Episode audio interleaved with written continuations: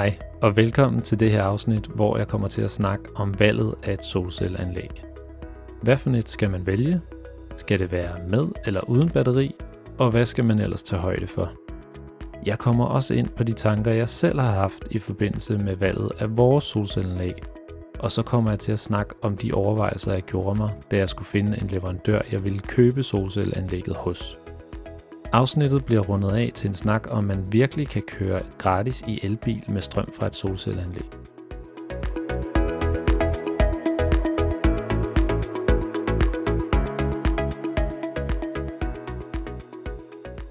Da jeg startede med at lede efter et solcelleanlæg, havde jeg ingen idé om, hvor stort det skulle være, eller hvilken slags det skulle være. Jeg måtte have hjælp fra professionelle, og efter en del Google-søgninger havde jeg fundet frem til et par forskellige solcelleleverandører, som jeg kontaktede for at få et tilbud. Jeg vil lige sige, at jeg ikke ønsker at nævne navnet på de virksomheder, jeg kontakter, og ej heller navnet på den virksomhed, jeg vælger at købe solcelleanlægget hos. Det skyldes primært, at jeg gerne vil være så objektiv som muligt, og så jeg ikke kommer til at fungere som en reklamesøjle. Der er tre vigtige ting, du skal oplyse, når du henvender dig til virksomheder, der sælger solcelleanlæg. Den første ting er din adresse. For baseret på din adresse kan virksomheden gå ind og kigge på satellitbilleder af dit hus for at se, hvilke tagflader, der egner sig bedst til montering af solcellepaneler. De kan i øvrigt også se på B B R, hvilken varmekilde dit hus har. For hvis du har elvarme, køber du strømmen billigere på alt forbrug over fire tusind kilowatt-timer årligt. Og det gør tilbagebetalingstiden på et solcelleanlæg lidt længere, fordi du så ikke sparer lige så mange penge på den strøm, som solcelleanlægget producerer. Den anden ting er, hvor mange kilowattimer din husstand bruger per år. Ud fra det tal kan de beregne den rette størrelse på solcelleanlægget, så den dækker dit forbrug, men samtidig også er økonomisk forsvarligt. Den tredje ting, du bør oplyse, er vinklen på dit tag, altså hvor mange grader dit tag hælder.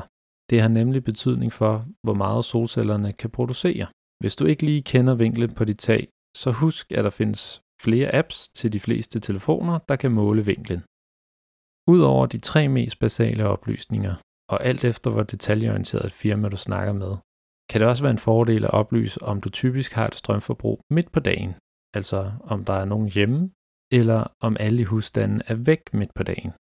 Husk også at nævne, hvis du har en elbil eller har tanker om at købe en elbil som din næste bil.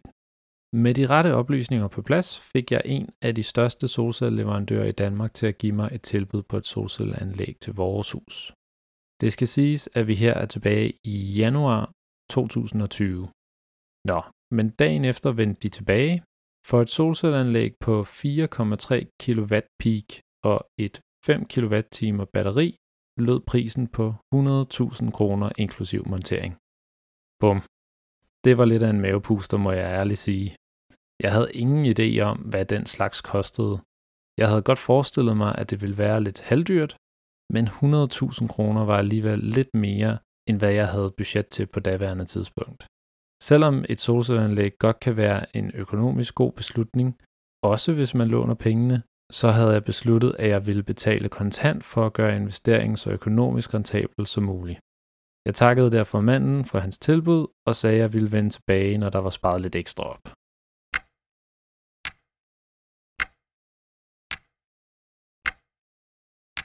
ti måneder senere, i november tyve tyve, var kassebeholdningen i god nok form til, at jeg ville genoptage ideen om at få solceller på vores hus. Jeg havde brugt den mellemliggende tid på at nærstudere det første tilbud, jeg fik tilsendt. Blandt andet var det første tilbud med såkaldte polykrystalliske solcellepaneler. Det særlige ved de her paneler er, at de typisk har et lidt blåligt udseende, og så kunne de i gåseøjne kun producere to hundrede watt hver, men til gengæld er de relativt billige.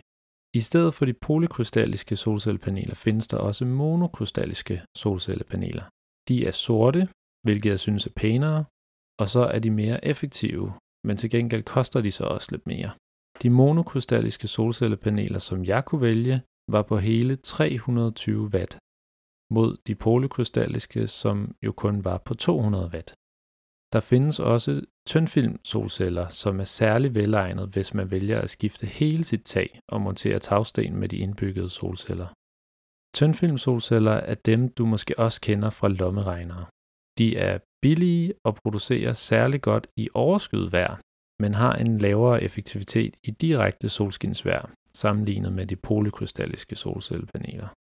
Nu er spørgsmålet så, om det kan svare sig at betale mere for de effektive paneler. Og det kan det godt, hvis man regner over de tredive år, som man forventer solcellepaneler som minimum holder. Tilbuddet var deres estimat, at hvis jeg køber de dyre paneler, vil jeg få en øget besparelse på seksten tusind kroner set over tredive år, fordi det vil øge antallet af kilowattimer, vi årligt kan producere. Og det, sammenlignet med, at de sorte efter min mening er pænere, gjorde, at jeg tilvalgte de monokrystalliske paneler på tre hundrede og tyve watt stykket. Jeg kontaktede derfor den samme solcellevirksomhed, som havde givet mig det første tilbud for ti måneder siden, og jeg bad ham lave et nyt tilbud til mig. Til min overraskelse viste det sig, at der i mellemtiden var kommet en nyere og mere moderne inverter. Desuden havde de opgraderet deres batteri fra fem kilowatt-timer til seks komma fem kilowatt-timer, og så var solcellepanelerne faldet lidt i pris. Så set i det perspektiv, så var jeg glad for at have ventet lidt mere for solceller. Nu nævnte jeg igen, at tilbuddet var inklusiv et batteri, og det vil jeg gerne lige kort snakke om. For når man køber et solcelleanlæg, så kan man vælge et hybridanlæg, som er et med batteri, eller også kan man vælge et almindeligt solcelleanlæg, som er uden et batteri. Det smarte ved et hybridanlæg er, at solen i løbet af dagen lader batteriet op, og når solen går ned, bruger dit hus strømmen fra batteriet. På den måde får man en endnu bedre udnyttelse af solenergien. Det tidspunkt af døgnet, hvor man ofte bruger mest strøm, er om aftenen under madlavning. Så det giver god mening at have et batteri, hvis solen er gået ned. Et almindeligt solcelleanlæg uden batteri producerer strømmen, når solen skinner, og derfor kræver det, at du bruger strømmen samtidig for at udnytte den gratis strøm bedst. Det vurderes, at man får en tres procent større besparelse med et hybridanlæg, fordi ens eget forbrug af strømmen bliver større, og dermed skal du købe mindre strøm fra din elleverandør. Det er også grunden til, at jeg selv har valgt et hybridanlæg med batteri til vores hus. Man kan typisk vælge mellem to forskellige slags batterier. Et lithiumbatteri eller et gelbatteri. Et lithiumbatteri er af samme type som det, vi har i vores mobiltelefon og mange andre elapparater. Et gelbatteri er af samme type som tolv volts batteriet, der sidder i stort set alle biler. Den klare fordel ved et lithiumbatteri er levetiden, som er på ca. tyve år, hvorimod et gelbatteri forventes at leve i ca. fem år. Så selvom lithiumbatteriet klart er dyrest, vil jeg anbefale dig at tænke langsigtet og vælge et lithiumbatteri, fordi det allerede kan betale sig efter fem år. Nå, men det var lidt et sidespor i forhold til batterier. Lad os komme tilbage til min tilbudsjagt på en god pris for et solcelleanlæg. Jeg fik som sagt manden til at lave et tilbud til mig med de højtydende paneler, den nye inverter og større batteri. Prisen lød nu på et hundrede og sytten tusind kroner for et fem kilowatt peak anlæg med batteri og fuldt monteret. Det synes jeg egentlig var en okay pris, men det er jo altid fornuftigt at indhente tilbud fra flere virksomheder, særligt i den her prisklasse. Så jeg gav mig i kast med at få flere tilbud, nu hvor jeg vidste, hvilken type solcelleanlæg jeg ville gå efter. Der findes mange forskellige aktører på solcellemarkedet. Både store virksomheder, der har været her i mange år, og mindre nye virksomheder, der har en skarp pris. Jeg prøvede derfor at række ud til en virksomhed, der har få år på markedet. Kort efter vendte de tilbage til mig med et helt kanon tilbud. Det kunne godt mærkes, at de gerne ville have ordre i bogen. Deres tilbud lød på et seks komma tre kilowatt peak solcelleanlæg med seks komma fem kilowatt timer batteri til femoghalvfems tusind kroner. Det vil sige et anlæg, der er en komma tre kilowatt peak større end det forrige tilbud, jeg fik, og med det samme batteri til toogtyve tusind kroner mindre. Det var alligevel imponerende billigt og noget af en besparelse. Nu var spørgsmålet så, om jeg skulle vælge den billige løsning eller gå med den dyre og sikre. Jeg synes, at mavefornemmelsen med den første virksomhed var bedst. De virkede professionelle, besvarede hurtigt mine henvendelser, og så har de mange år på bagen. Lige med solceller arbejder man med garantiperioder på helt op i nærheden af tyve år. Men hvad nytter en garanti, hvis det pågældende firma, man har købt af, ikke eksisterer om tyve år? Hvor skal man så gå hen, hvis noget går i stykker? Af den grund vil jeg helst bruge den første virksomhed, men de blev simpelthen nødt til at lave en bedre pris til mig. Jeg kontaktede dem derfor igen og spurgte, om de havde lyst til at matche prisen, for jeg ville helst handle med dem. Jeg fik en sludder for en sladder om, at de normalt ikke ville gå så langt ned i pris, men de accepterede heldigvis prisen og samme størrelse anlæg. Det vil sige et solcelleanlæg på seks komma tre kilowatt peak og seks komma fem kilowatt time batteri. Og det er jo fantastisk. Jeg sagde til manden, at vi havde en aftale, så nu havde jeg endelig købt et solcelleanlæg til vores hus. Firmaet forventede at kunne montere anlægget i løbet af to måneder, det vil sige i januar to tusind og enogtyve. Så der var god tid at gå og glæde sig i. I forhold til betalingen, så er deres praksis, at jeg skulle lægge fem tusind kroner i depositum med det samme. Tre uger før planlagt monteringen skulle jeg betale otteogtredive tusind kroner, og de resterende tooghalvtreds tusind skulle jeg betale dagen efter monteringen. Det må siges at være store beløb, man lægger ud, allerede inden man har set skyggen af sit solcelleanlæg. Men samtidig forstår jeg også godt, at virksomheden gerne vil være sikker på, at jeg ikke løber fra aftalen, da de jo også skal bestille udstyret hjem. Desuden er jeg også glad for, at jeg valgte leverandøren med mange år på bagen og gode anmeldelser, for det gjorde mig mere tryg ved at overføre så store pengebeløb. Jeg vil nu parkere historien om købet af vores solcelleanlæg og i stedet fortælle lidt mere om, hvilke overvejelser man bør gøre sig, når man køber et solcelleanlæg. Du får historien om selve monteringen af vores solcelleanlæg i et andet afsnit. Det kan du godt se frem til, for det bød på flere uventede overraskelser, blandt andet forsinket levering, en flækket tagsten og bøvl med store mængder sne. Når du skal købe et solcelleanlæg, skal anlægget jo også monteres. Her kan du tage det sikre valg og lade leverandøren stå for det, eller også kan du gøre det selv. Jeg vil klart anbefale at lade professionelle gøre det, hvis du vil være sikker på, at alt bliver gjort korrekt, og hvis du vil slippe for besværet. Men omvendt er der store penge at spare ved at gøre det selv. Selve monteringen af et solcelleanlæg koster mellem femten og tyve tusind kroner, så der er gode penge at spare. Du slipper dog ikke for at betale for en autoriseret elektriker, der skal komme og tilslutte ledningerne. Det koster i omegnen af fire tusind kroner. Men hvis du har hænderne godt skruet på og har tid til at sætte dig ind i, hvordan en korrekt montering laves, så er det bestemt en mulighed at gøre det selv. Selve uddelen virker ret overkommelig. Her skal der skrues et par skinner på taget, solcellerne skal skrues fast, og ledningerne skal forbindes. Indenfor skal batteri og inverter hænges på væggen. Så kommer der ledningsvirvaret, hvor instruktionsbogen skal følges nøje. Til sidst kan elektrikeren komme og tilslutte og færdiggøre arbejdet. Der findes virksomheder, der sælger solcelleanlæg, der indeholder alt, hvad du skal bruge for at montere selv. Her iblandt vejledninger, der beskriver, hvad du skal gøre. Du kan prøve at google "gør det selv solcelleanlæg", hvis du er nysgerrig på at gå i den retning. Og så er der elbiler. For vores eget vedkommende har vi en benzinbil fra to tusind og nitten, men vi har et stærkt ønske om, at vores næste bil skal være en elbil. For med et solcelleanlæg på taget, der kan give gratis kilometer til en elbil, er det så ikke en oplagt kombination? Og hvad skal du være opmærksom på? Det vil jeg tage dig igennem nu. I øjeblikket ser vi en stor stigning i antallet af nyregistreringer af elbiler. Registreringsafgiften er lav, den grønne ejerafgift er lav, elbilen larmer mindre, den udleder ikke C O to under kørsel, og E U har fremlagt forslag om at forbyde salg af benzin- og dieselbiler fra tyve femogtredive. Så der er ikke nogen tvivl om, at elbilen er kommet for at blive, og i fremtiden kører vi alle rundt i den slags biler. Du bør derfor overveje, om dit solcelleanlæg også skal dimensioneres til en elbil. For så er der et par valg, du bør tænke over i forhold til anlæggets størrelse. Men lad mig lige starte med at fjerne det lyserøde billede, du nok har lige nu. Du vil ikke komme til at køre med hundrede procent gratis solstrøm på en elbil. Der er en del parametre, der gør sig gældende. Hvor ofte bruger du bilen? Hvor mange kilometer kører du? Er bilen hjemme, når solen skinner? Hvor stort er solcelleanlægget? Alt det her har betydning for, hvor meget solstrøm, der kan bruges til at lade bilen. Lad os lige starte med at få styr på, hvor meget strøm der egentlig kan være på en elbil.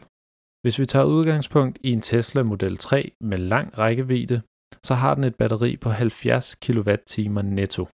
Og ifølge F D M har den en realistisk rækkevidde på fire hundrede og fire kilometer på en opladning.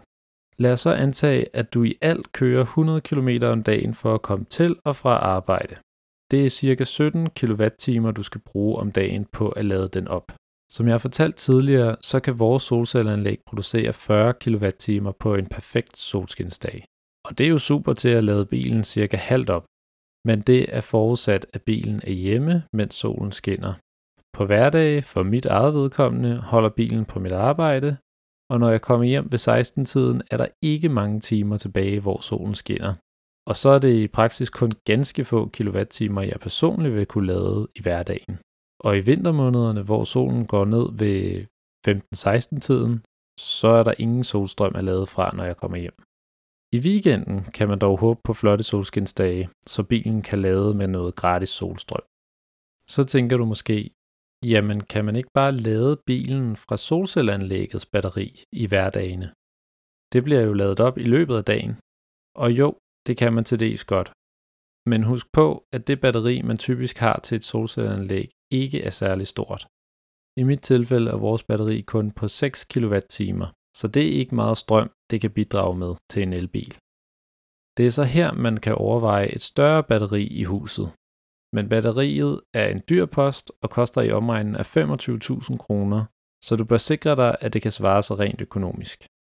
Hvis vi i stedet snakker om plug-in hybridbiler, hvor batteriet er væsentligt mindre, så vil solcelleanlægget have lettere ved at nå at lade batteriet, og du vil derfor kunne køre på en større andel solstrøm. En anden overvejelse, man bør gøre sig, er i forhold til ladetiden på elbilen. Den højeste effekt, man typisk kan lade en elbil med fra sit private hjem, er elleve kilowatt. Det vil sige, at man med Teslaen fra eksemplet før, har ladet den op på cirka otte timer med fuld knald på. Så der skal altså et forholdsvis stort solcelleanlæg til, hvis man skal op på de elleve kilowatt. Og her er det, at solcelleanlæggets inverter har en betydning. Man kan købe en inverter med det, der hedder en fase eller tre faser. Basalt set betyder det egentlig bare, hvor meget strøm inverteren den håndterer ad gangen, og det har betydning for, hvor hurtigt du kan lade en elbil med solcellestrøm. Hvis inverteren kun har en fase, så kan du typisk maks lade elbilen med ca. tre komma seks kilowatt ren solstrøm. Hvorimod, hvis inverteren har tre faser, så kan man lade elbilen med f.eks. fire, seks, otte eller ti kilowatt solstrøm, alt efter hvilken inverter man vælger og hvor stort et solcelleanlæg man har. Jeg må ærligt indrømme, at jeg ikke helt forstod det her med faser, da jeg bestilte solcelleanlægget til vores hus. Så jeg valgte at gå med den billige løsning, som er en inverter med en fase. Og det har så betydning for, at når vi får en elbil, så vil vi maks kunne lade med tre komma seks kilowatt ren solstrøm på elbilen.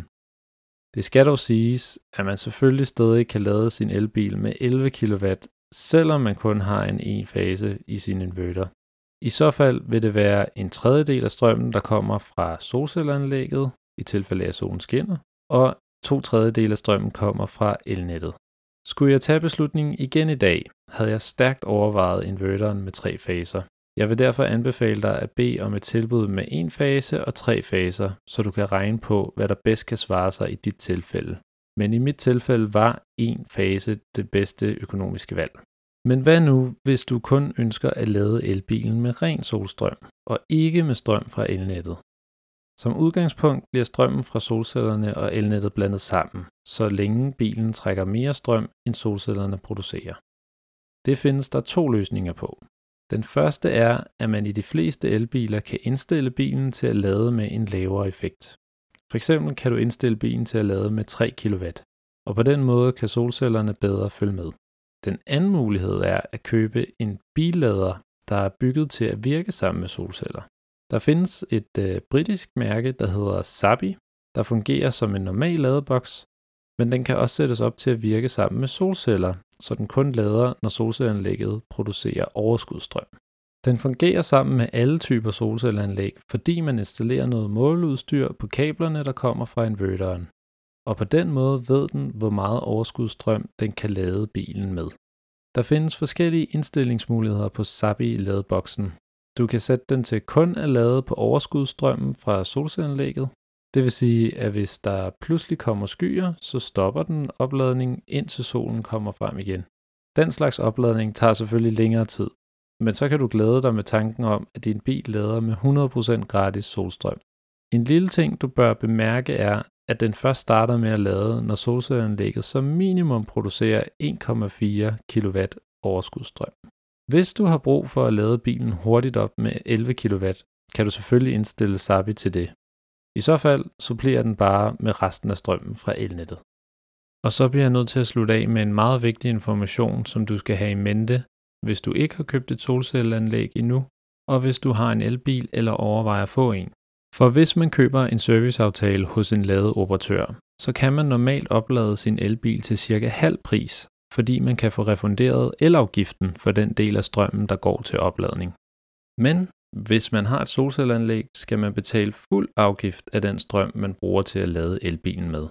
Så man kan altså desværre ikke få refusion, når man har solceller, hvilket jeg personligt synes er en skuffelse, når man nu prøver at gå den grønne vej ved at investere i et solcelleanlæg. Det var heller ikke noget, jeg blev gjort opmærksom på af det firma, jeg købte solcellerne hos. Ikke engang i det elleve siders tilbud, jeg fik tilsendt, var det nævnt med et eneste ord. Og det er netop derfor, jeg har lavet denne podcast, for at fortælle om både de gode og de dårlige sider. Og det kan potentielt koste solcellerejere flere tusind kroner årligt. Kører man for eksempel femten tusind kilometer årligt, vil man gå glip af ca. tre tusind tre hundrede kroner i afgiftsrefusion, skriver Berlingske. Det skal dog siges, at det ikke er alle elbilister med solceller på taget, der bliver ramt. Hos Clever, som er udbyder af opladningsløsninger, har de valgt at give refusion til kunder med solcelleanlæg og selv tage tabet. I stedet skal man dog betale et relativt højt abonnement. Det er dog ikke kun solcelleejere, som ikke kan få refusion for opladning af elbiler. Det gælder også huse med elopvarmning, det vil sige varmepumpe eller jordvarme. Men de kan i stedet spare penge på en anden afgift, også selvom de er solceller. Den fidus fortæller jeg dig mere om i et kommende afsnit, hvor jeg fortæller alt om økonomien i et solcelleanlæg.